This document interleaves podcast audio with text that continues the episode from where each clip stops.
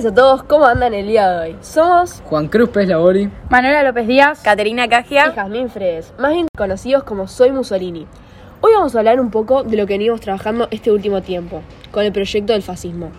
Primero de todo, investigamos sobre el tema y sus características. Una vez bien informados, hicimos una encuesta a la gente entre más o menos de 13 a 18 años, donde pudimos percibir que la gran mayoría sabía por lo menos lo básico acerca del ismo elegido. ¿Quién lo diría, no? Sí, no, yo juraba que iban a contestar todos mal. Sí, yo pensaba que iban a tirar a pegar. Tal cual, la verdad que nos impresionó para bien. Bueno, ahora moviéndonos a la conclusión de la encuesta, tras analizar sus respuestas llegamos a la conclusión de que los más grandes tenían menos errores que los más chicos, ya que a partir de cuarto año se estudian estos conocimientos en el colegio. Por otro lado, las ocasiones más comunes eran debido a que se confundían el fascismo con el nazismo, que es muy normal. Claro, como por ejemplo que Hitler era líder del fascismo cuando todos sabemos que era del nazismo. O sea, Tal cual. Sí. Bueno, igual es lógico, porque el nazismo es más popular y más reconocido que el fascismo. Mm. Sí, además porque el nazismo es un fascismo extremista.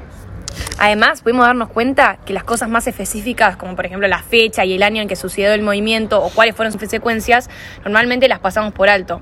Y justamente por ello sentimos que es importante que se les enseñe al respecto, porque es vital a la hora de hablar del tema.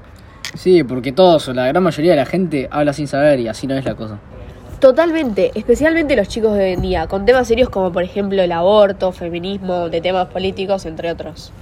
Ni hablar, el otro día tuve una discusión con mi hermano, más chico, Estanislao, que empezó a decir pavadas del fascismo italiano, como que eran antijudíos. Obviamente le discutí a muerte sabiendo que no era así, ya que ellos no fueron tan estrictos.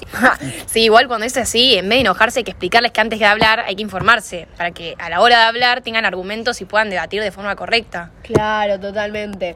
Bueno, eso fue todo por el capítulo de hoy. Esperamos que les haya servido y gustado.